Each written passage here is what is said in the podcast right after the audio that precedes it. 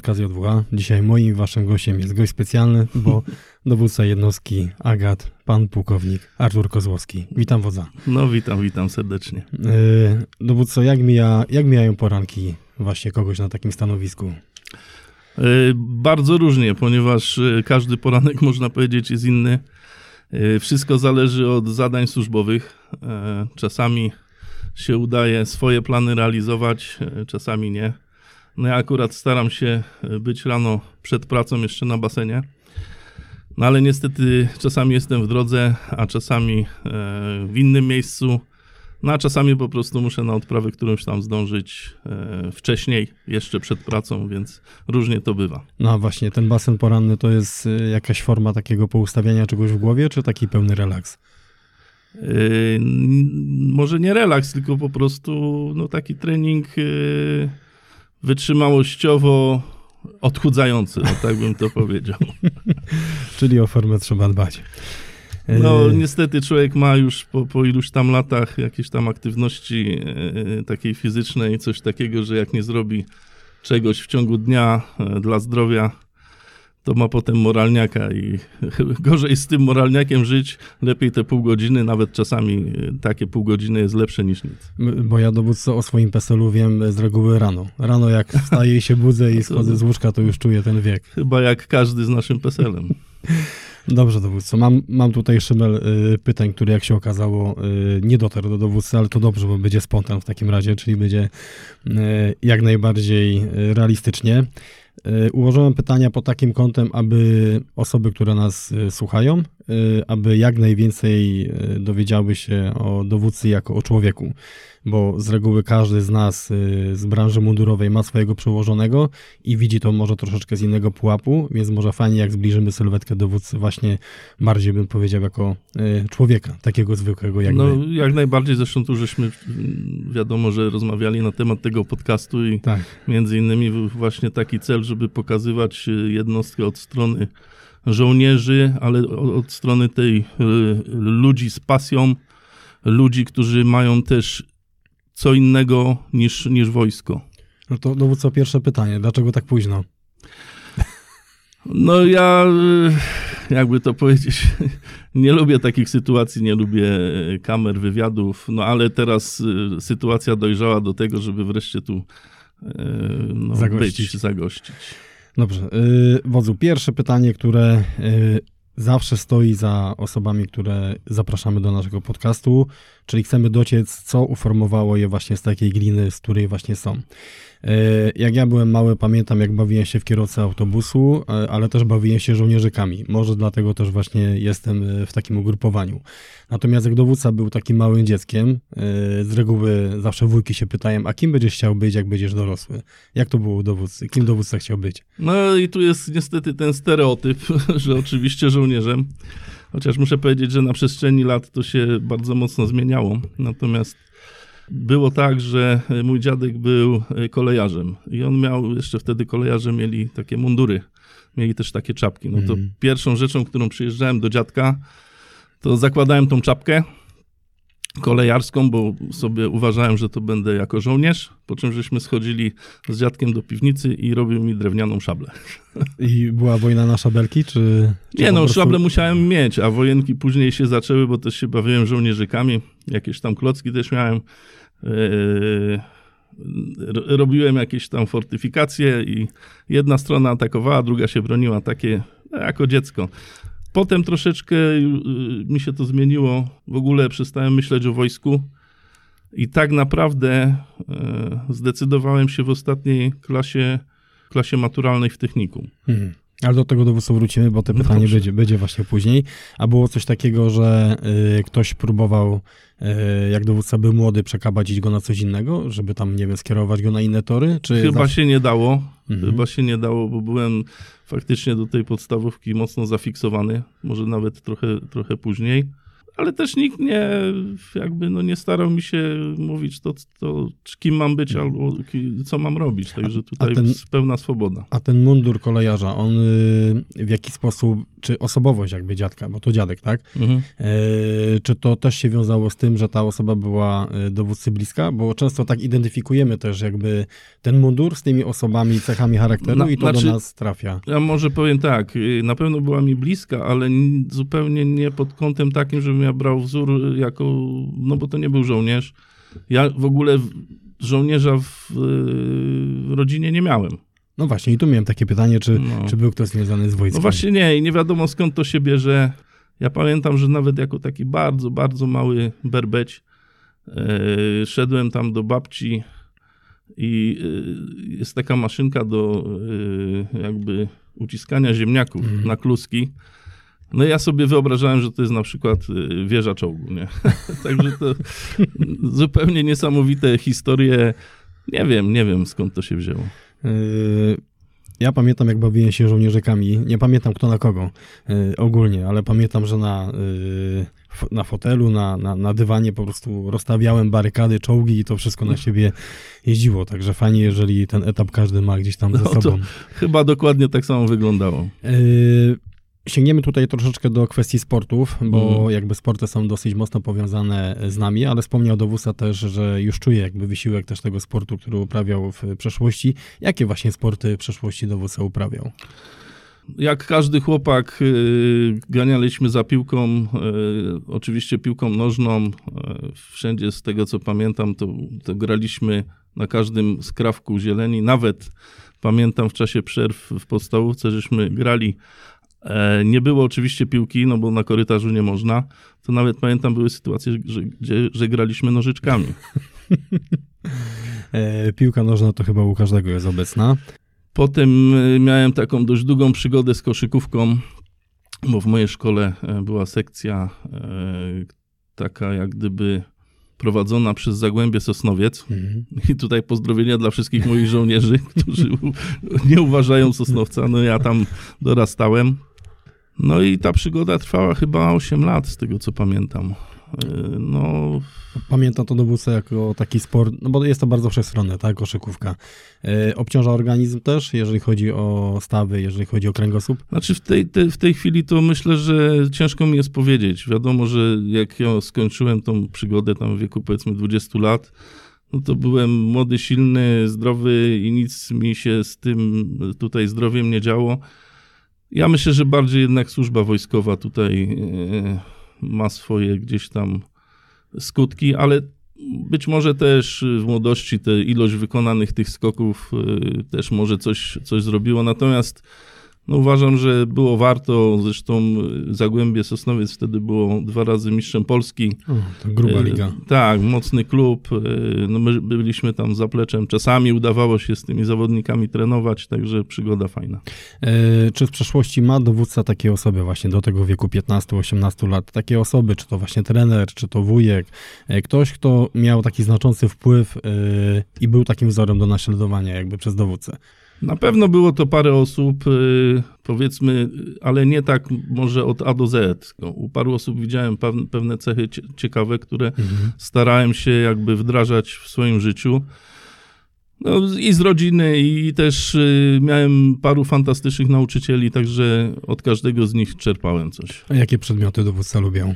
No i tu jest ciekawostka, bo y, oprócz WF-u to jest jasna sprawa y, matematyka, którą uważam za najważniejszą dziedzinę nauki i w ogóle nie rozumiem y, tego pędu teraz do, do tego, żeby y, matematykę gdzieś wyrzucać y, z, z matur, y, traktować po macoszemu. No uważam, że to jest, tak jak mówią, królowa nauk. Bez, bez tego nie ma logicznego myślenia, nie ma innych dziedzin nauki, także uważam, że to jest y, no, Czyli, ważna um, dziedzina. czyli umysł ścisły. No raczej, bo też później y, wybrałem technikum, a tam większość przedmiotów jednak jest trochę z tym związanych. E, Dobrze, no to jak to się stało w takim razie, że dowódca w ogóle trafił do wojska? Bo wspominał e, dowódca o mundurze e, kolejarza, czyli w Mhm. jaki sposób to na pewno rzutowało, natomiast gdzie dowódca widzi pewnego rodzaju zaczątki, które kierowały właśnie dowódcę w tym kierunku? E, myślę, że dużą uwagę przykładało się do e, takiego wychowania patriotycznego. Teraz do tego wracamy i bardzo dobrze. Dużo książek e, było związanych z II wojną światową, to też kształtowało, no, że wspomnę chociażby ten słynny Dywizjon 303, to tak. też bardzo mocno działało na wyobraźnię. Myślę, że, że, że, że to wszystko. A ten pierwiastek, który miałem w sobie tego żołnierza, nie wiem skąd on się wziął, nie potrafię tego wytłumaczyć do końca. Wybór padł na jaką jednostkę? I który to był rok? Znaczy, ja zaczynałem jako w szkole oficerskiej. Aha. Mm, także to była moja pierwsza jednostka. Nie miałem w ogóle jak gdyby Wiadomo, że jak się chce iść do szkoły oficerskiej, to był mój główny cel. Y, skończyć szkołę oficerską. Podszedłem do, do WKU, tam mi przedstawiono, y, jak gdyby, jakie są. Zresztą wcześniej też się dowiadywałem. Na lotnictwo y, za bardzo chyba nie było warunków fizyczno-zdrowotnych. Na czołg za duży. Znaczy, do końca może nie, bo mam e, akurat w pokoju e, na Zmychu mieszkałem z dwoma kolegami, którzy mieli po 1,90 m, a poszli do czołgu. I się musieli mieścić. Tak. No a potem gdzieś e, zawsze, zawsze mnie też ciągnęło trochę powietrze, więc gdzieś te spadochrony. Najpierw y, myślałem o szóstej brygadzie, no bo to się kojarzyło mm. głównie z tym, a dopiero po, w trakcie służby się dowiedziałem, że są jednostki specjalne, jakie to są jednostki, no i tak mi się zamarzyło dostać do jednej z takich jednostek. No i właśnie, jak ta droga, którą y, odbył, y, albo inaczej, czy przystępując w ogóle do wojska, przechodziło w ogóle kiedykolwiek dowódcy przez myśl, że będzie na tym stanowisku? Nie, no to się o takich sprawach nie myśli. Na początku jest ta e, dość krótka perspektywa, czyli zostać tam e, oficerem, dowodzić, e, być w polu, biegać z karabinem, strzelać, skakać ze spadochronem. No to jest ta perspektywa. Tak. Też muszę powiedzieć, że w ogóle teraz te sprawy, które są dość ważne, jakby materialnie, czyli tam prawa emerytalne, jakieś inne historie. W ogóle wtedy człowiek na ten temat nie myślał. Nie patrzył, nie? Nie patrzył w ogóle. No bo y, które to były lata właśnie w szkole oficerskiej? No 91 ja zaczynałem. No. Także y, dość, y, dość mocna, mocna unitarka. Zresztą też mi się tak trafiło być na takim dość mocnym roku, bo poprzedni był jakby pierwszym rokiem humanizacji no I ktoś tam stwierdził, że może to jest za mocno, więc trzeba trochę przykręcić śrubę tym następnym. No i mi się tak trafiło. Ale jak właśnie dowódca to wspomina, bo zawsze po fakcie mówimy, że to było dobre e, i że to nas faktycznie czegoś oduczyło, bo odłączyło nas, jak to się mówi, od e, piersi matki to jest jakby taki duży problem teraz, że ci mężczyźni jakby muszą mieć taki test i właśnie chociażby selekcja jest takim testem, mhm. e, ale jak to właśnie dowódca wspomina w tamtych czasach? Czy e, ta nić braterska, która wtedy się wiązała, to było coś takiego bardzo znaczącego i odczuwalnego? Tak, ale muszę odpowiedzieć na to trochę inaczej, bo e, no jak e, ja trenowałem, to ja już miałem jakby zaczątek te, te, tej nici, tego męskiego świata, drużyny, zespołowości, już miałem wtedy. Y, zresztą też miałem w domu dość dużą swobodę, bo y, ja czasami szedłem do szkoły, potem gdzieś tam szybko jadłem obiad albo i nie. Szedłem na trening i zdarzały się często sytuacje, że ja wracałem o wpół do 12 w nocy, bo to wiadomo, że jeszcze trzeba było dojechać autobusem. Więc ja już nie miałem takich problemów tym, z tą adaptacją. Dla mnie to było dość takie naturalne. A tamte ale... czasy nie były takie spokojne jak te.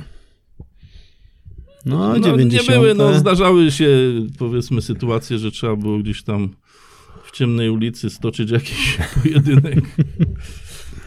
Ja pamiętam ze swoich czasów właśnie te późne lata 90. i potem lata 2000, no to działo się na ulicach wtedy w porównaniu do tego, co jest teraz, nie? Więc... Ale, ale też myślę, że y, jest ta teoria ofiar, prawda, która mówi, że ktoś, kto wygląda na ofiarę, ofiarą będzie.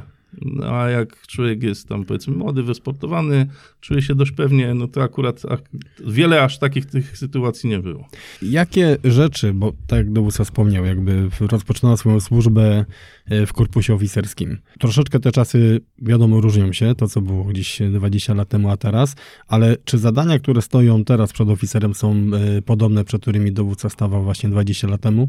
Tu chodzi głównie o to dowodzenie, o te pokazanie komuś, że ja faktycznie potrafię. No ale to się nie zmienia chyba od y, starożytności, czy nawet No, wcześniej. Ale czasy nam się zmieniły i Czasy się zmieniają, się zmieniają. y, zmieniają się narzędzia, ale jakby człowiek i i dowódca, no tutaj się to praktycznie nic nie zmienia. Może się zmieniają jakieś techniki, e, powiedzmy, zarządzania czy czegoś, ale ja myślę, że to wszystko już było, y, historia w tym temacie już wszystko przerobiła, także tu się nie zmienia. Y, Kto złożył propozycję dowódcy właśnie dołączenia tutaj do naszej jednostki? Chyba oboje znamy odpowiedź. E, No, generał wtedy pułkownik Drumowicz. I jaka była reakcja dowódcy? Bo ja pamiętam, jak dowódca przychodził tutaj do nas do jednostki, gdzieś tam się mówiło, że to właśnie świeża krew z Lublińca, ale jak dowódca, jak dowódca zareagował wtedy? Tak od razu był na tak? No oczywiście, no gdzieś tam w Lublińcu powiedzmy e, moja droga się już kończyła. Tu było nowe wyzwanie, nowe możliwości przede wszystkim. No i bardzo pozytywnie. Czyli tak, rozpoczęcie służby w JWAGA, y, czy to, co tutaj jakby spotkało dowódcę, czy to było to, czego dowódca się spodziewał? Bo wiadomo, jak jesteśmy za płotem, zawsze się mówi tak, trawa jest bardziej zielona u sąsiada. I z reguły jakby słyszał dowódca o naszej jednostce, miał kontakt, ale czy jakby potwierdziło to się z wyobrażeniem, które nastąpiło w momencie, gdy dowódca już przyszedł i objął stanowisko? Chyba nie, bo zdawałem sobie też sprawę, na jakim etapie rozwoju jest, jest tutaj jednostka, więc tutaj za bardzo mnie y, wiele mnie nie dziwiło. Y, Wiadomo, że każda jednostka ma ten swój sznyt y, cha- charakterologiczny nawet można powiedzieć. Też troszeczkę żołnierze są ciut inni. Najważniejszym dla mnie przeskokiem było to, że w tym kompleksie jest tyle jednostek. Bo w Lublińcu no, byliśmy sami u siebie i to było takie. No, tu był taki trochę przeskok, że, że na przykład nie, nie, ze, nie nad wszystkim my możemy tutaj panować w tym kompleksie, co, co czasami jest dobre, a czasami jest niedobre. No, to tak jak właśnie wszyscy mówią, w y, ograniczeniach szukaj rozwiązań. Jak dowódca przechodził tutaj do naszej jednostki, ile już miał lat służby? Oj, to trzeba by policzyć. E, No 20 lat w Lublińcu i 4 to gdzieś 24, tak? Dobrze. No, no. Jakoś tak. No to już kupa doświadczenia. No już kupa lat, lat. Czy na tym etapie bywały już takie myśli yy, u wodza właśnie, że może kiedyś dowódca będzie dowodził jednostką? A w życiu? Czyli jeszcze to było... Nie, tak to w ogóle to było dla mnie e, jeszcze tam parę lat temu to w ogóle niewyobrażalna sprawa i nigdy nie sądziłem, że, że tak się moje drogi potoczą. Zupełne zaskoczenie, szok, niedowierzanie do dzisiaj. Jakie były takie główne zadania, gdy mm, dowódca obejmował jednostkę? Y, Ja myślę, że zadań jakichś nowych, ja tutaj, no wiadomo, zawsze ktoś tam wprowadza jakieś swoje rozwiązania i swoje pomysły, ale y, ja wychodzę z założenia, że trzeba pewne projekty, które się sprawdzają, kontynuować. I nie lubię czegoś takiego, jak przychodzi ktoś nowy i mówi, a to tamten, to, to w ogóle nie wiedział o, co, o czym mówi. Robimy wszystko na abarot. No nie na tym rzecz polega. Budowanie polega właśnie na tym, żeby, żeby kontynuować pewne y, przyjęte założenia. Yy, A tak yy, zapytam po męsku. Zawsze przed nowymi takimi wyzwaniami, które są przed nami, jako mężczyzna czujemy także strach. Czy w sytuacji, w której dowódca dostał propozycję objęcia stanowiska właśnie takiego, jakim jest bycie dowódcą jednostki wojskowej, czy czuł też dowódca taki strach wewnętrzny, że to naprawdę jest potężne wyzwanie i że to jest kupa roboty, nie? Takiej też wewnętrznej. Nie, chyba nie. Ja właśnie bardziej zobaczyłem, że no to teraz ja mogę. No, no nie ukrywam, no chyba tam jakieś od początku gdzieś tam e, nawet jeszcze za, za, za dziecka, no miałem tam jakieś takie ciągotki przywódcze i to mi chyba zostało. Może nie zawsze to widać, ale no, ja po prostu lubię. Życie zmienia się y, w sytuacji, gdy człowiek staje się dowódcą. Takie życie rodzinne też. No oczywiście, więcej mnie nie ma w domu. Znaczy to zależy, to wszystko zależy oczywiście, bo będąc na zespole bojowym y, też mieliśmy bardzo dużo wyjazdów. Chociaż ja nie tyle jak, y, jak koledzy, bo ja tam pełniłem obowiązki dowódcy grupy dowodzenia. Więc troszeczkę więcej siedziałem. Natomiast y, pamiętam, że już wnoszenie tych skrzyni na, do góry i na dół to już mi zbrzydło. Już człowiek nie wiedział, gdzie tak, wyjeżdża. Tak, tak. No wiadomo, że wszystkie misje, no to też człowieka e, nie było. No a tutaj też jest, no praktycznie nie ma tygodnia, gdzie, gdzie bym gdzieś nie wsiadał w samochód i nie jechał ileś tam kilometrów. Myślę, że kulę ziemską już parę razy zjeździłem w te i we w te. A, a jakie było, y, jaka była reakcja rodziny na to, że, że taka propozycja padła i czy czy rodzina też jest świadoma tego, nie? że to się zmieni, czy ona już jest na tyle zahartowana, że to nie ma znaczenia? Ja myślę, że jest zahartowana. Trudno mi powiedzieć, to trzeba by mojej żony zapytać, jaka była reakcja, ale nasze żony niestety muszą być odporne i przyzwyczajone, a, a taką największą dla nich, dla największym wyzwaniem to są misje, gdzie, się, gdzie człowieka nie ma po 7 miesięcy. No i wtedy tak naprawdę ta osoba musi sama sobie z tym wszystkim radzić i, i tutaj dla nich to jest ukłon i, i, tu wielkie podziękowania za to, że, że po prostu dają radę. I tu dowódco już pociągnę ten temat, bo w dniu wczorajszym mieliśmy zakończenie szkolenia bazowego, kursu 11. Niestety zabrakło dowódcy.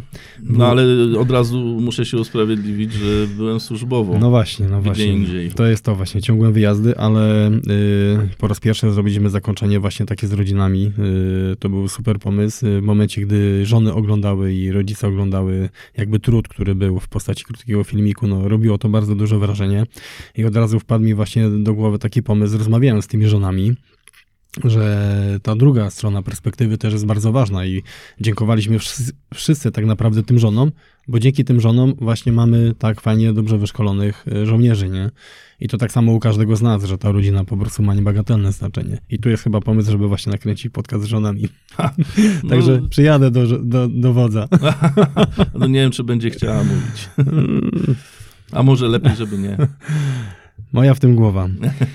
I teraz takie pytanie, które jest chyba kluczowe tutaj jakby w tym wywiadzie. To znaczy, my, osoby, które są, wiadomo, na niższych stanowiskach, które y, patrzą na to troszeczkę z dołu, często myślą, że rozwiązywanie pewnych spraw jest błahe. Wręcz po prostu to idzie zrobić tak, tak i tak. Każdy... Ja zapraszam na jeden dzień się zamienić. No i, no i właśnie, o, właśnie o tym mówimy, że każdy żołnierz ma takie wrażenie, przecież to jest proste, przecież to się da załatwić, przecież ja z tego poziomu widzę, że to jest możliwe. Jednocześnie, gdy faktycznie wchodzimy na ten poziom wyżej, widzimy pewnego rodzaju ograniczenia. Jak to się zmienia i jak można właśnie poruszać się jakby w tej materii po to, żeby był wilk syty i owca cała? No to jest ciekawa, ciekawe pytanie, y, bo y, no, perspektywa się zmienia bardzo mocno. Y, jako podporucznik to sobie myślałem w ten sposób. Kurde, jak dostanę tego porucznika, zostanę tam dowódcą kompanii, to ja tu zrobię porządek, i będzie elegancko. I tak y, idę sobie, idę. I tak za każdym razem myślę, że ten stopień wyżej, jak ja już go będę miał, albo stanowisko wyżej, to ja już tu będę mógł dużo zrobić. A prawda niestety czasami jest prozaiczna i, i ma się też bardzo dużo ograniczeń, więc pole do podjęcia decyzji oczywiście jest jak najbardziej, ale, ale czasami niektórzy z, powiedzmy z tych niższych Y, stopni czy, czy, czy stanowisk nie wiedzą tego, że to jest, jak, jakie się ma ograniczenia.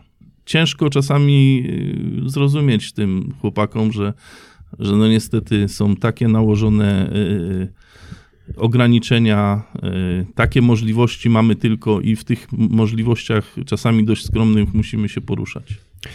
Często to powtarzam właśnie z żołnierzami, gdy rozmawiamy na tym niższym szczeblu, żeby cały czas rozmawiać językiem korzyści żeby y, też jakby dbać o tą aurę i widzieć jakby w tym wszystkim pozytywy, bo tak nawet w y, ostatnim wywiadzie właśnie z psychologiem mówiłem, że żołnierz musi zawsze pamiętać, po co przychodzi do wojska, w takim sensie, że jak nie jesteśmy w wojskach specjalnych, to zawsze patrzymy na ten mundur innego koloru, patrzymy na tą broń, która jest dużo lepsza i tak naprawdę w dużej mierze robimy to właśnie dlatego, że chcemy się wyróżniać. Potem w momencie, gdy osiągamy to, po jakimś czasie niestety zapominamy, nie? I to jest taka pułapka, żeby cały czas być tym człowiekiem, który właśnie mówi tym językiem korzyści. Co dla dowódcy jest ważne e, w sytuacji obsadzenia stanowiska? No bo to są jakby szef sztabu, zastępca, e, to wszystko to jest tak naprawdę ta ekipa, można powiedzieć, dowódcy, która powinna go we wszystkim e, wspierać. Co jakby dla dowódcy jest ważne właśnie w tym kręgu szef szkolenia, w tym kręgu, który ma tworzyć właśnie ten trzon jednostki? No ważne jest to, na, na ile oni się nadają na dane stanowisko. Na, jakie, jakie mają zdolności, jakie możliwości. Chociaż z drugiej strony też yy, ja wychodzę z założenia, że nie ma yy, jakby ludzi z góry złych albo nie nadających się, tylko czasami może trzeba ich od, odpowiednio czy tam zadaniować, czy, czy bardziej przeznaczyć do, powiedzmy, nie każdy będzie dobrym operacyjnym, nie każdy będzie dobrym snajperem.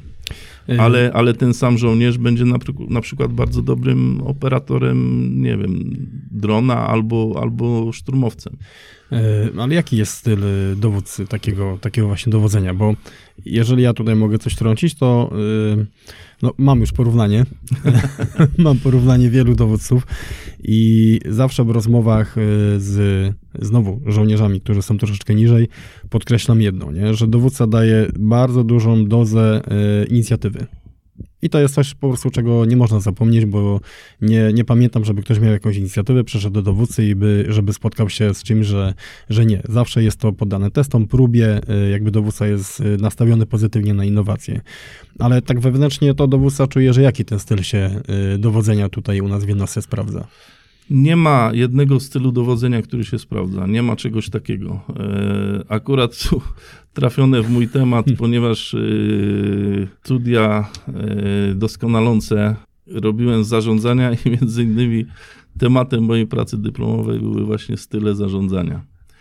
I tak naprawdę no, typologii jest bardzo dużo tych styl, stylów zarządzania. Generalnie wyróżnia się trzy, czyli ten taki bardzo autokratyczny, taki pośrodku i ten, y, który bardzo daje taki delegujący dużą y, Swobodę możliwość działania. tak, swobody działania. I teraz musimy określić przede wszystkim środowisko, w jakim się znajdujemy. Środowisko zarówno te zewnętrzne, jak i wewnętrzne, bo musimy pamiętać o tym, że nie każdemu nie, nie, nie każdemu styl dany jest dobry nawet temu samemu człowiekowi, który preferuje powiedzmy styl zarządzania taki delegujący, nie zawsze on się będzie sprawdzał, bo warunki zewnętrzne mogą na nim wymusić to, żeby był na przykład mocnym autokratą w danym momencie. Więc tutaj musimy to wszystko e, zważyć. I generalnie najprostsza zasada jest taka. Jeżeli masz żołnierzy niewyszkolonych albo z słabym doświadczeniem, to stosujesz styl auto, autorytarny.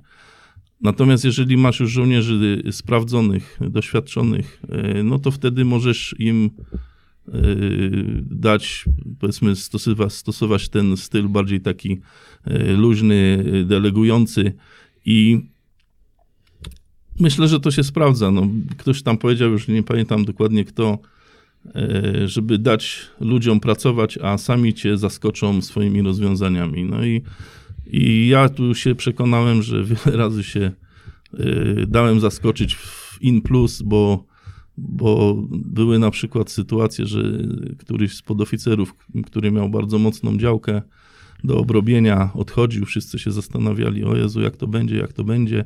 Przyszedł nowy i zaskoczył jeszcze bardziej. Y, ale mówię, no trzeba dać ludziom pracować.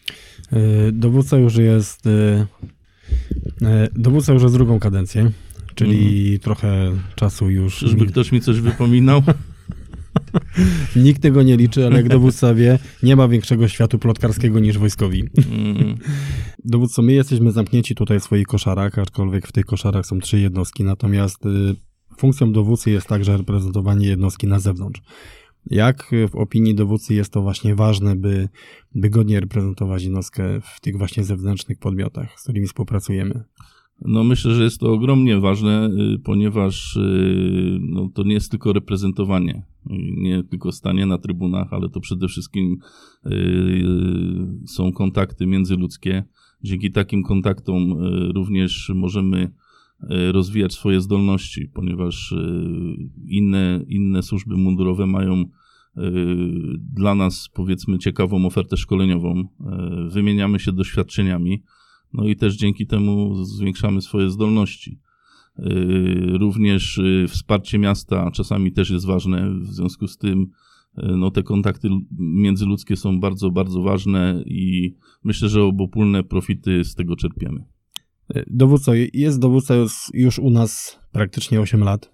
Oczywiście w formie dowódcy troszeczkę krócej, ale jak, jak dowódca widzi przemianę jednostki wojskowej Agat? No ja myślę, że przemiana jest ogromna. E, na początku taki kopciuszek wyrósł na, na piękną księżniczkę. Tutaj pamiętam, jak mieliśmy rozprowadzenia, to mm, pułkownik Drumowicz tam e, mówił, że no, z tym zaczniemy współpracować z taką jednostką zagraniczną. I to było wtedy no, uważane jako sukces, a teraz to inne jednostki zwracają się do nas w tym zagraniczne, że chcą, oni chcą z nami współpracować, także się to bardzo mocno zmieniło. Ciężko się chwalić, no ale tutaj niestety muszę. No właśnie, co dowódca sobie ceni tak najbardziej? Yy, no cenię sobie przede wszystkim to, że w niektórych dziedzinach jesteśmy yy, prekursorami, w niektórych dziedzinach yy, no, jesteśmy w czubie i to nie tylko jeśli chodzi o Polskę. Myślę, że zawdzięczamy to ogromowi pracy.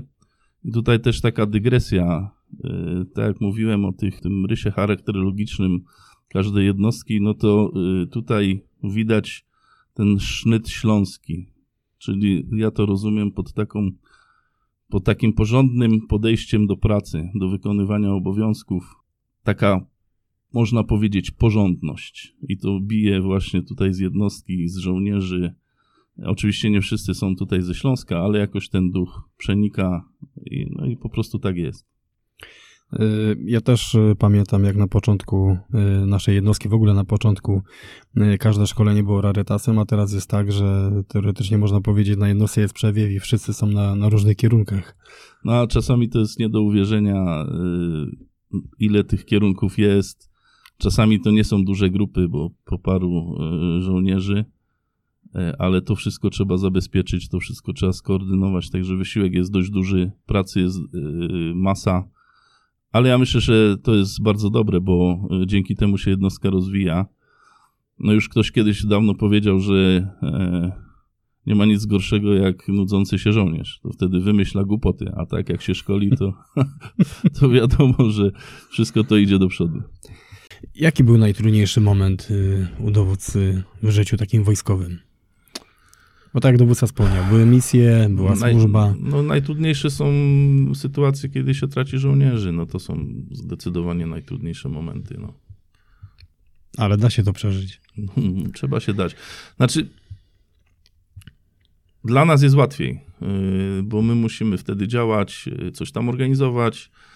No ja sobie nie wyobrażam sytuacji rodzin wtedy, w takich sytuacjach. No to jest dla mnie niesamowicie stresujące sama myśl o tym. Czuje dowódca jakby ciężar, nie? Tego gdzieś na sobie. No tak, no bo człowiek się czuje odpowiedzialny i związany z każdym żołnierzem z, tej jednostki. Często zna go osobiście, więc... E, jaka jest właśnie metoda dowódcy na chwycenie tego balansu? Bo tak jak dowódca powiedział, z jednej strony musi być silny i musi być tą podporą dla innych, no bo to wszyscy w sytuacji zagrożenia będą patrzeć na dowódcę i od dowódcy będą wymagać e, decyzji. E, no i człowiek musi gdzieś chwytać ten balans. No właśnie y, ta możliwość prowadzenia tych decyzji w jakoś tam w życie, to bo jak człowiek działa, to nie myśli za bardzo o tych innych rzeczach, tylko skupia się na, na danym problemie i tak, żeby go rozwiązać. Więc dla mnie jest y, wtedy to techniczny problem a nie, nie, wtedy automatycznie gdzieś wyłączają się uczucia, więc no myślę, że to jest po prostu taki, taki sposób. No ale takie y, też y, kwestie prywatne, nie? Czy dowódca ma taką... Ja na przykład mam tak, że jak przyjeżdżam po szkoleniach, to ogólnie siedzę przez jeden dzień przed telewizorem, puszczam Netflixa i udaję warzywo. I ogólnie to jest moja metoda. Też muszę, się zdarza. muszę dojść do siebie, po prostu Też wyłączam. E, moja Magda wie, że ma się do mnie nie odzywać, po prostu ja jestem wyłączony. Dopiero po jednym dniu nawiązuję kontakt. I to jest taka moja metoda. A ma dowódca coś takiego swojego? Czy jakieś wypracowane? Nie, no na pewno y, dużo, y, dużo daje sport. Dużo da, daje jakaś tam inna aktywność, żeby coś porobić, i, a czasami po prostu zalec jak warzywo i wlepić się w Netflixa i już. Dowódco, musimy sięgnąć y, kwestii tu siatkówki, bo i tu też powiem coś jakby z mojej perspektywy, nie? że ogólnie, tak jak powiedziałem, świat żołnierski żyje też pewnego rodzaju, no my lubimy gadać, tak, szczególnie na, na tym poziomie troszeczkę niższym. I e, ja na przykład będąc sportowcem, dla mnie to jest e, coś fajnego, że dowódca po prostu gra w siatkówkę, że chodzi e, na stałe treningi, jest ekipa, e, startuje dowódca w zawodach, no to jest jakby super, prawda? E, jak ten właśnie sport e, pozwala dowódcy się, że tak powiem, odczepić od tych spraw dnia codziennego? No bardzo, no bardzo, no bo to jest y, coś, co lubię robić i w tym momencie jak gdyby, y, jak gdyby jestem od tego wszystkiego odłączony. E, druga kwestia jest też taka, że to też pomaga jakby integrować się, bo nawet jest taka teoria, że y, żołnierze brytyjscy bardzo dobrze sobie radzili w czasie I wojny światowej, dlatego że u nich był nacisk kładziony na dyscypliny zespołowe. Natomiast Niemcy wtedy preferowali tak zwaną tą pruską gimnastykę, czyli drążki, mhm. poręcze i tak dalej, i tak dalej. I w takich starciach Anglicy podobno byli lepsi. Nie wiem na ile to jest prawda. Natomiast uważam, że też e, sport, sport zespołowy kształtuje umiejętność takiej pracy w grupie. No i myślę, że to jest fajne. Poza tym też można ciekawie po, po podglądać podwładnych. E, ale oglądał dowódca ostatniego Top Guna. Yy, oczywiście. I, I, widział dowódcą tamtą scenę właśnie, jak przechodzi przełożony i mówi, dlaczego oni nie są na sali ćwiczeń, tylko grają, e, grają w siatkówkę chyba wtedy, e, czy w piłkę plażową. Ja znam też takich przełożonych w Wojsku Polskim. I, I to właśnie była scena, która, gdzie Tom Cruise mówi, no buduje zespół, prawda? Tak, tak, tak. I o to to chodzi. No jest cała teoria grupy, nie? I też w sportach ta teoria grupy gwiazd...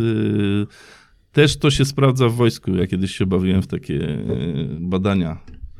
No i muszę powiedzieć, że to się wszystko w 100% sprawdzało. Temat selekcyjny. Ostatni dzień to tak naprawdę jedna z najważniejszych e, chwil, czyli rozmowa z dowódcą. E, w trakcie tej rozmowy ja już troszeczkę się tego nasłuchałem, więc wiem o co dowódca pyta, ale aby dać właśnie ogląd naszym słuchaczom, na co dowódca zwraca uwagę właśnie podczas tej ostatniej rozmowy w dniu selekcji. No, na początek powiem, że y, y, staram, znaczy nie staramy się. Y, pierwsze pytanie zawsze jest po angielsku.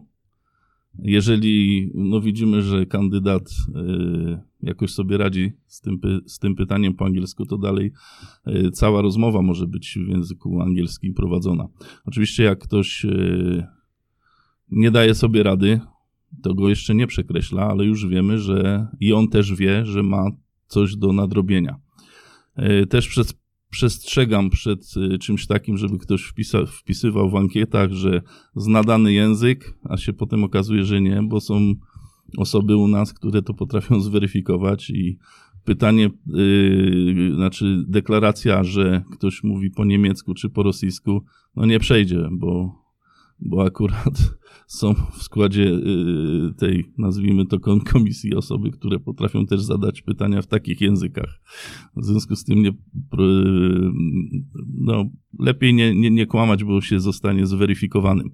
Natomiast ja zwracam bardzo dużą uwagę na taką wiedzę y, ogólną i tutaj myślę, że y, Część osób ma coś do nadrobienia, zresztą my potem sobie to sprawdzamy, jeżeli wykryjemy takie braki to, gdzie jest Polska, z kim graniczy, jakie są stolice y, krajów ościennych, no to mi się wydaje, że to jest taka podstawowa wiedza. Również wiedza podstawowa historyczna jest potrzebna, no żeby dobrze wypaść na tej, na tej rozmowie.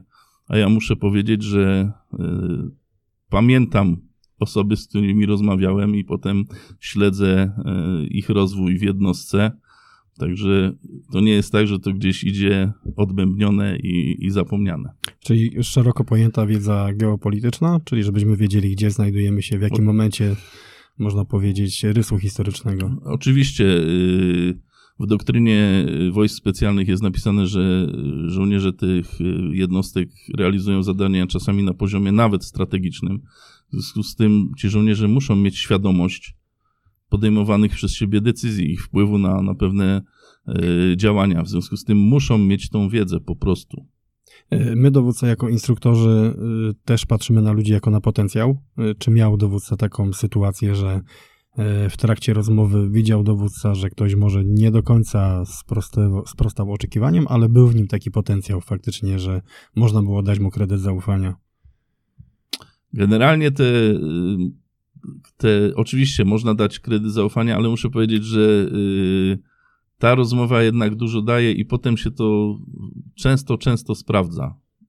Jak ta osoba dość dobrze wypadnie, to potem ona naprawdę też y, tak działa tutaj w jednostce. Y, też była, była taka rozmowa, pamiętam, i to pamiętam chłopaka, jego już nie ma u nas, poszedł do innej jednostki, ale no wypadł słabo, Potem też były pewne jakieś do niego uwagi, a no też się bardzo dobrze rozwinął i na koniec y, dnia wszyscy go bardzo, bardzo chwalili. Y, życie komandosa, czym one się tak naprawdę charakteryzuje? Bo y, wszyscy wiemy, że jest bardzo ciekawe, ale jak dowódca wspomina taki swój przebieg służby, bo no na pewno to jest jakby po tylu latach niesamowita przygoda. No, przygoda jest, na, jest, jest wielka. Teraz wracam troszeczkę do tego pytania, jak to się stało, że, że zostałem żołnierzem. E, będąc w technikum, żeśmy mieli praktyki w zakładach pracy. I pamiętam, że też miałem takie no, tam stanowisko pracy na tokarce i robiłem śrub, śrubkę numer 5. Te, też na tokarce pracowałem. Tak. No i, i robiłem ją tak powiedzmy przez te 8 godzin, ileś tam e, tydzień po tygodniu. No i chyba stwierdziłem, że to, to, to nie jest dla mnie. No. Oczywiście trzeba cenić tych ludzi, bo ktoś te śrubki musi robić, no ale to, to powiedzmy stwierdziłem, że to nie jest dla mnie. I dzięki wyboro, y, temu mojemu wyborowi no, spędziłem niesamowite chwile. Y, życie bardzo ciekawe, ciężkie, czasami zdarza się monotonne, ale z przewagą tego, że, że jest ciekawe. No człowiek ma możliwość od strzelania przez skoki spadochronowe, yy, latania różnymi rodzajami środków powietrznych yy, i, i, i też zwiedzenia wielu, wielu krajów. Ja tam chyba kiedyś starałem się policzyć to, ale zatrzymałem się na 17, bo już potem, już potem nie liczyłem. Więc człowiek służbowo też zwiedził kawał świata.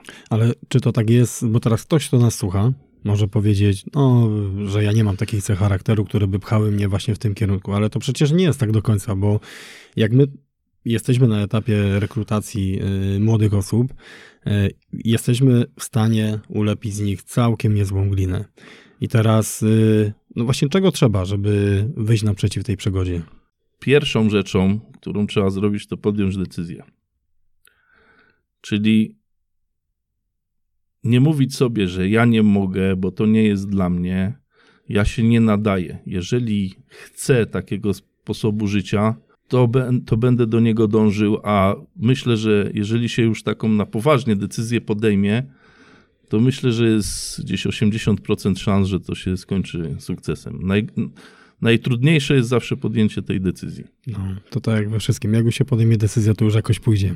E, ja też tak często się uśmiecham, bo e, właśnie na zakończeniu bazówki, gdy patrzyłem na tych e, no, młodych chłopaków, pełnych, że tak powiem, energii i testosteronu i patrzyłem na właśnie na ich żony, na, na, na rodziców i widziałem, że ci rodzice są dumni właśnie z nich że po części też one się cieszą, że już bazówka się skończyła.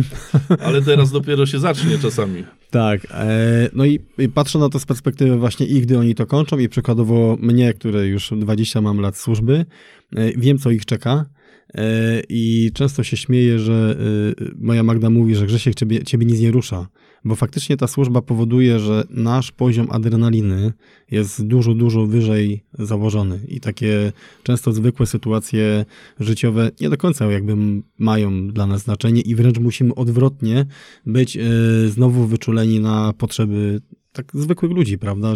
No, zmienia się perspektywa przez służbę wojskową, poprzez e, różne, różne sytuacje, czy to normalnie w garnizonie, czy, czy misyjne no perspektywa się zmienia, jakby człowiek się czasami dziwi, jak się można przejmować takimi pierdołami, nie? No. A jak dowódca przechadza się po jednostce, jak dowódca właśnie patrzy na swoich żołnierzy? No bo to trochę tak jest, nie? że dowódca prze, wcześniej znał ich. Bo no ciężko był... czasami ten, w ogóle ich spotkać, bo są na zewnątrz, a, a jak my widzą, to uciekają. Oczywiście żartuję. Ale jak dowódca na nich patrzy? No bo zna ich dowódca, nie? Gdzieś tam zmienia nazwiska, y, też wie, bo przychodzą y, z różnymi jakby tematami, często też rodzinnymi. Jakie to jest spojrzenie? Znaczy, jak patrzę ogólnie i idę sobie, no to jestem dumny. Naprawdę i to y, ktoś może pomyśli, że to są puste słowa, ale dla mnie nie są, bo, bo ja już widzę, jak, jaki poziom oni mają.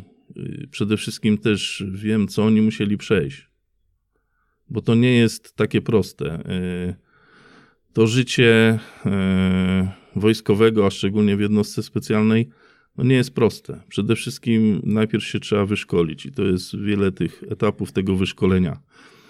Y, oczywiście są ekscytujące zajęcia, ale czasami one są też bardzo monotonne, bo jeżeli człowiek widzi w, w telewizji wejście do budynku e, i tą tak zwaną czarną taktykę, to jest tylko przykład, bo no najlepiej można zilustrować, to my widzimy 3 sekundy akcji, ale nikt nie myśli, ile to trzeba szlifować, ile to jest godzin wchodzenia, strzelania, dopracowywania elementów. I po, w pewnym momencie to czasami może być już nużące Dodatkowo też nikt nie widzi tego wysiłku, gdzie tą broń trzeba utrzymać, z tą kamizelką ileś godzin yy, przebyć, więc to naprawdę wygląda ładnie na obrazku, a, a nikt sobie nie zdaje sprawy, jaki to jest duży wysiłek.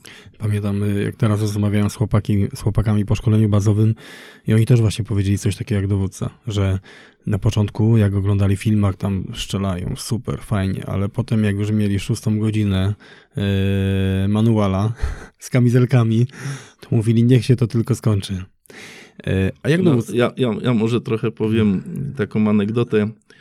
E, bo jednostka e, Lubliniec e, swego czasu przeprowadziła taką operację w Afganistanie, gdzie nabojowo odbijała zakładników. Akurat tak się zdarzyło, że nie było nikogo innego. Chłopaki byli na miejscu. Szybka zgoda z kraju i potem ja byłem wtedy już w Polsce, bo to było zmiana po mnie, ale znam, znam, znam chłopaka, który prowadził ten szturm i, I, mówię tak do niego, no słuchaj, jak było? On mówi, uwierz mi, nie chciałbyś tego robić, znaczy nie chciałbym tego robić drugi raz. No. Więc y, on nie podchodził do tego, ja jestem tu y, bohaterem, bo to coś zrobiłem, tylko mówi, uwierz mi, nie chciałbym tego robić drugi raz. Y, zawsze podkreślam, że gdy te osoby stoją przed y, wejściem, to z reguły ten, który jest pierwszy, y, słyszy bicie serca tego, który jest ostatni. No, ja sobie to wyobrażam, że to tak no to było wejście nabojowo, gdzie tam się potem okazało na miejscu, że jakby unieszkodliwili ludzie, którzy, ludzi, którzy mieli na sobie pasy szachida, także nawet samo powiedzmy nie wiem, obezwładnienie kogoś nie oznacza sukcesu, bo może to się czasami skończyć źle. Nie? E, a jak dowódca patrzy mm, rozwój jakby wojsk specjalnych? No bo tak, pierwsza broń, którą dowódca miał, e, jak przyszedł do wojska, to była jaka? No jaka? Jedyna słuszna. Zresztą ja bardzo dobrze ją wspominam, czyli Kałasznikow. Yy, uważam, że do dzisiaj broń yy, bardzo dobra. Yy, ona miała tylko dwie wady. Pierwszą wadą było to, że manual był jaki był i tu naprawdę no nie jest tak szybka w, w operowaniu jak, jak te nasze. No i druga rzecz, że nie miała możliwości zamontowania tych wszystkich nowoczesnych urządzeń, które teraz są, bo każdy, u każdego to jest minimum trzy, trzy dodatkowe urządzenia, nie? czyli powiedzmy celownik DIBAL, latarka, a czasami celowników jest dwa. Jeszcze jakieś może inne urządzenia, więc tutaj tego potencjału ta broń nie miała. Natomiast ja ją mile wspominam, dlatego że była no nie do zajechania. No, to, to o czym mówią wszyscy, że, że, że w piachu. Tak, w piachu, w wodzie, we wszystkim i to faktycznie tak było, a jak e, gdzieś tam się coś wydarzyło, to skopa się potraktowało w suwadło i, i, i się odblokowywała. No a pistolet to miałem P83, nie? Który... Bardzo, bardzo celna broń. Bardzo celna. Tak. No ja najlepsze wyniki miałem właśnie na P83, no ale do manualu to się w ogóle nie nadawało. Jak wiemy, sama wymiana magazynka była dziwna, bo trzeba było gdzieś tam od dołu e, ten magazynek wyciągać, także e, nie było spustu takiego, tylko przycisk był na dole, kompletna porażka. Ale jak dowódca patrzy pod kątem tego, co kiedyś miał operator, a tego, co właśnie teraz ma na sobie? Czy... No, to jest w ogóle przepaść. Przewaga technologiczna jest ogromna. Technologiczna, ale też taka, ja bym powiedział, proceduralna też, bo y, te czasy, gdzie ja tam zaczynałem, ja je tak nazywam troszeczkę romantycznymi. My żeśmy mieli bardzo dużo swobody, bo y, tym się też te wojska różniły, że ja, nie, ja, ja miałem bardzo mało nadzoru przełożonego z prostej, z prostej przyczyny. Jak my żeśmy szli, y, to się mówiło, na działania na 3-4 dni, czasami więcej, no to różnie bywało, ale przeważnie tak gdzieś na 3, no to ja szedłem sam z żołnierzami i nikogo nie było nade mną.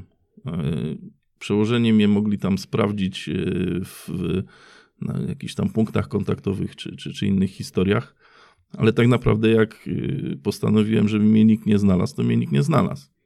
Więc ta swoboda była dość duża. Ona oczywiście czasami dawała takie możliwości do różnych dziwnych działań, ale generalnie tak było i ta, ta swoboda była duża. Duża była też taka swoboda, jakby to powiedzieć, taktyczna. Każdy miał jakieś tam swoje rozwiązania. E, były tylko ogólne takie zasady i założenia. Natomiast później się to zaczęło zmieniać i te procedury obecne, na przykład tam rwania kontaktu czy, czy, czy wykonywania pewnych rzeczy są bardzo, bardzo precyzyjne i bardzo dobrze, bo uważam, że no tutaj trzeba po prostu działać na tak zwanej tej pamięci mięśniowej i to się y, tu w tym kierunku się to rozwinęło. A jeśli chodzi o sprzęt, no to to jest coś y, w ogóle nie, niewyobrażalnego. Ja jako dowódca, wtedy to jeszcze była grupa specjalna, a teraz to jest sekcja, czyli sześciu żołnierzy. Ja całość sprzętu miałem w takiej skrzyni. Ona była dość duża, ale to był cały sprzęt dla ten dodatkowy dla, y, dla tej grupy, czyli tam były sześć e, noży spadochronowych, sześć noży tych, tych takich szturmowych, też tak, ta, taki zestaw tak zwana Lawsonia, tam były no, różne takie przyrządy do cięcia, włamywania się jakichś takich innych, zresztą fajna rzecz, tylko trochę duża i parę tam innych rzeczy. I to było w zasadzie wszystko. Oczywiście każdy żołnierz miał swoje wyposażenie, ale ono się zamykało w tym, że miał kałacha, pistolet, plus jakąś może inną broń typu PK albo granatnik. Do tego jeszcze niestety żołnierze mieli takie plecaki, które urywały ramionka. Pierwsze, Harto, pierwsze, co, pierwsze co to, jak, jak przyszedłem do Lublińca, to sobie yy, kupiłem taki plecak, yy, akurat specjalnie dostosowany.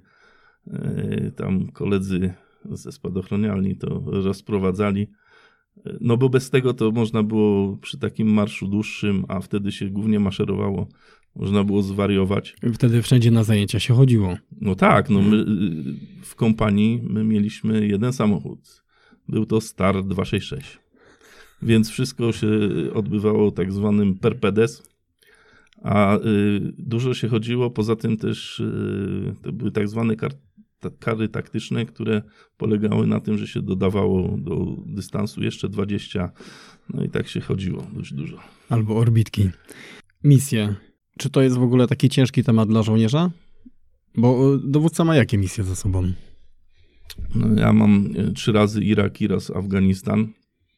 E, Irak jeszcze mm, dwa razy Irak jako kontyngent ten polski taki, gdzie mieliśmy tą dywizję E, wielonarodową. No później wiadomo Afganistan w ramach e, no, też e, kontyngentu. No i później już miałem ten zaszczyt, że byłem dowódcą kontyngentu w Iraku już, ale to już była ta misja taka szkoleniowa, niebojowa. Jak dowódca właśnie wspomina misję? Czy to też tak nadwyrężyło więzy rodzinne, czy tak naprawdę można to wszystko utrzymać na dobrym poziomie? Można, ale to gdzieś się też chyba jakoś tam odbija, bo e, no, nie ma człowieka jak na przykład dzieci dorastają. To jest też takie bardzo ważne. No ja nie zapomnę wzroku mojego syna, jak, jak jechałem na drugą misję, jak żeśmy się żegnali, no dość takie traumatyczne dla mnie przeżycie. A ile miał lat wtedy syn? Nie wiem, no chyba pięć. No, To może zmiękczyć No, oczy. może zmiękczyć, może zmiękczyć. A inne było podejście dowódcy, jak jechał na pierwszą misję, bo, bo to też żołnierz ma w sobie, że mówię, pojadę, sprawdzę się, y, jest taka chęć jakby Jest, jest. adrenaliny, tak, przeżycia Tak. tego. Natomiast już potem druga misja, trzecia, człowiek wie na co się pisze i już na pewno jego podejście jest tutaj inne. No jak najbardziej. No, ja na tą pierwszą misję, y, no właśnie z takim nastawieniem, no chcę zobaczyć jak to jest, y, jak to tam wygląda, czym to się je. Y, I nie ukrywam, że kolejne misje nie byłem ochotnikiem.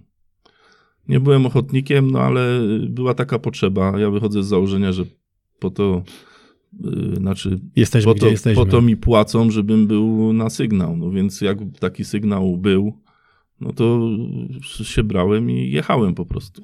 Biorąc pod uwagę doświadczenie misyjne i, i, te, i też jako dowódcy, przechodząc te poszczególne szczeble, w którym momencie dowódca zauważył faktycznie, że jesteśmy naprawdę wojskami specjalnymi, że to jest po prostu to, co powinno być.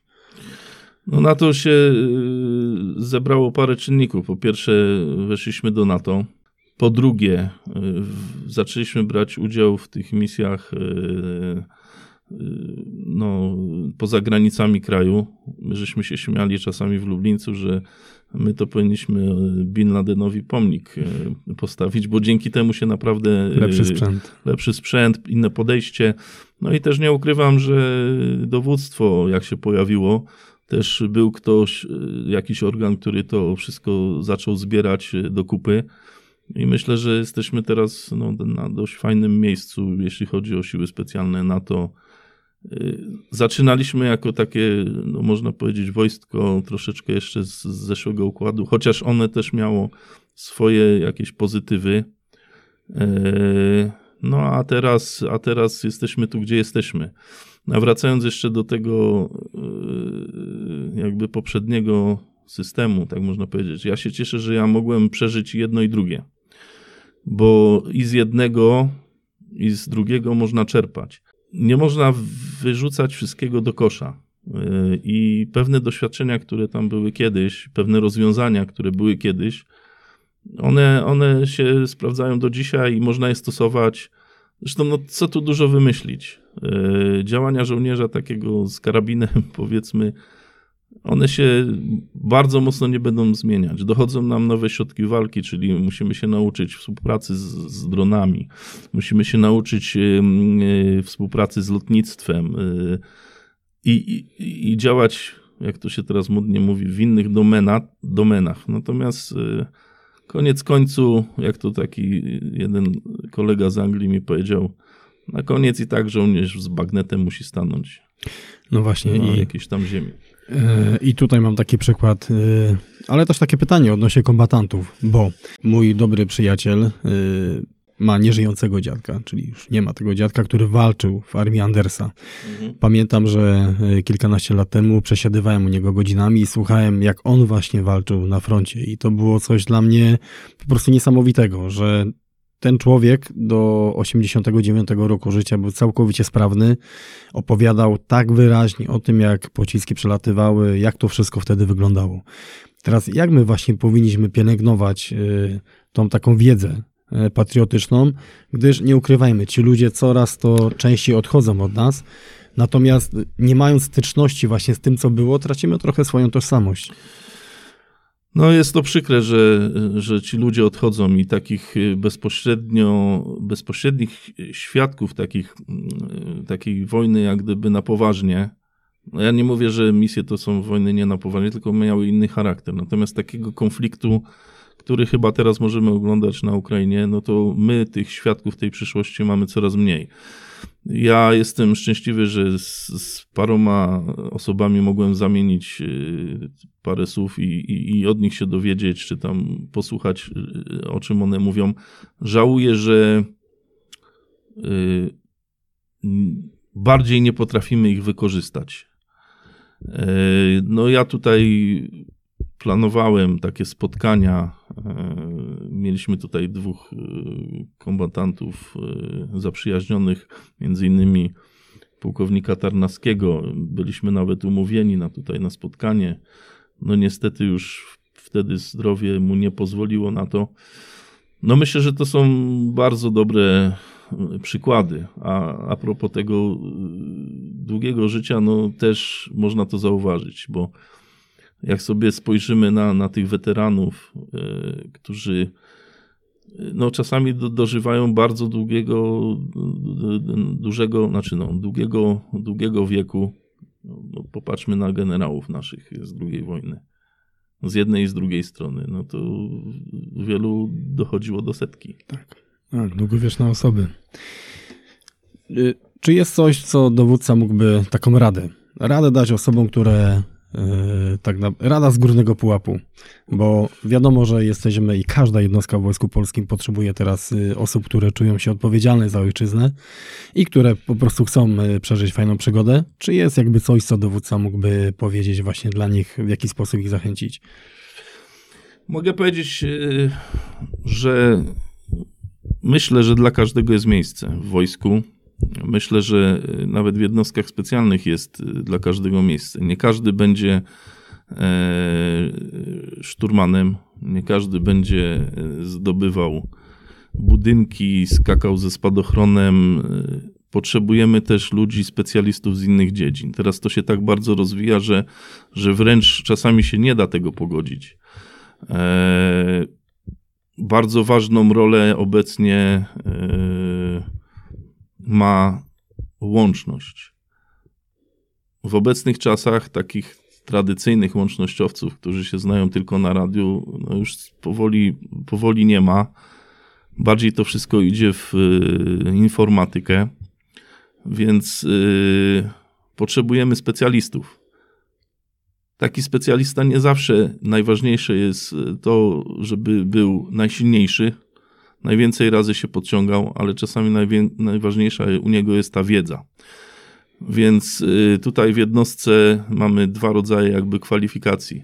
Jeden na te stanowiska zabezpieczające, plus y, te drugie stanowiska selekcyjne. I wdrożyliśmy w zeszłym roku program kwalifikacji, które to jak gdyby rozgraniczają i kwalifikacje do tak zwanych jednostek, e, znaczy do, do, do pododdziałów zabezpieczających oparliśmy na e, BIP teście. E, czyli żołnierz nie musi się w danym momencie wykazać, żołnierz czy kandydat, jakąś super sprawnością, ale my dzięki temu BIP testowi możemy stwierdzić, czy on ma potencjał, czy nie. My go, my ten potencjał potem wykorzystamy jeśli chodzi o, o sprawy fizyczne. No, natomiast najważniejszą w tej chwili rzeczą to są sprawy mentalne i, i, i umiejętności. Czyli on potem trafi do mnie. no potem trafi do WF-menów, który, którzy tam go poobrabiają, ale najważniejsze jest to, co ma w głowie. Dowódco, jedno z takich y, ostatnich pytań, no bo mm, wojsko jest wojskiem, y, ale co dalej? Myśli dowódca w ogóle, no bo tak, jest dowódca na stanowisku już takim można powiedzieć high level. Oczywiście no rozwijają się tu Czasami nowe. mówią, że kończącym. Wszyscy tak mówią, a potem idą dalej. E, w jakim kierunku idą właśnie myśli dowódcy? Bo to jest, no, żyjemy w takim środowisku, że tak, przychodzi rozkaz i dzisiaj służymy tutaj, jutro służymy gdzieś indziej. E, natomiast tak myśli dowódcy w jakim kierunku idą? Ja, ciężko mi powiedzieć. Nie wiem, w co bym, co, co, co mógłbym robić e, teraz na tą chwilę nie wiem, może gdzieś yy, przekazywać swoją wiedzę w garniturze. Mm. A byłoby co? Nie wiem, to już by musieli ocenić ci, co, z którym bym miał jakieś zajęcia, czy, czy coś takiego. Pod naszym ostatnim materiałem, pod postem, yy, zachęciłem osoby, które śledzą nasz profil, aby zadały pytania właśnie, które dowódca będzie mógł odpowiedzieć. No ale dowódca jakby szybko zareagował, bo wiele jakby tych pytań jest do kadrowca. Y, oczywiście, no i tutaj wiem, że y, zaraz w planie jest kolejny podcast. Właśnie ten podcast będzie po, y, poświęcony tym wszystkim sprawom, czyli jak się dostać, rekrutacja, jakie są możliwości, czy z cywila, czy, z, czy już z jednostek wojskowych. To wszystko zostanie szczegółowo wyjaśnione tutaj przez mojego kadrowca. Dobrze, dowódco. No cóż, dziękuję w takim razie za rozmowę. Jestem przekonany, że może zrobimy jakiś update y, po kilku miesiącach, bo pewnie jakieś pytania pod podcastem się, Jeżeli będą, to jak, jak najbardziej. y, się pojawią. Także no cóż, y, dowódco można życzyć spokojnej służby i oby po prostu tak dalej ciągniemy ten wózek. Oczywiście. Rozmawiajmy językiem korzyści. Jasna sprawa. Dziękuję i do Dziękuję usłyszenia. bardzo. Do, do, do usłyszenia.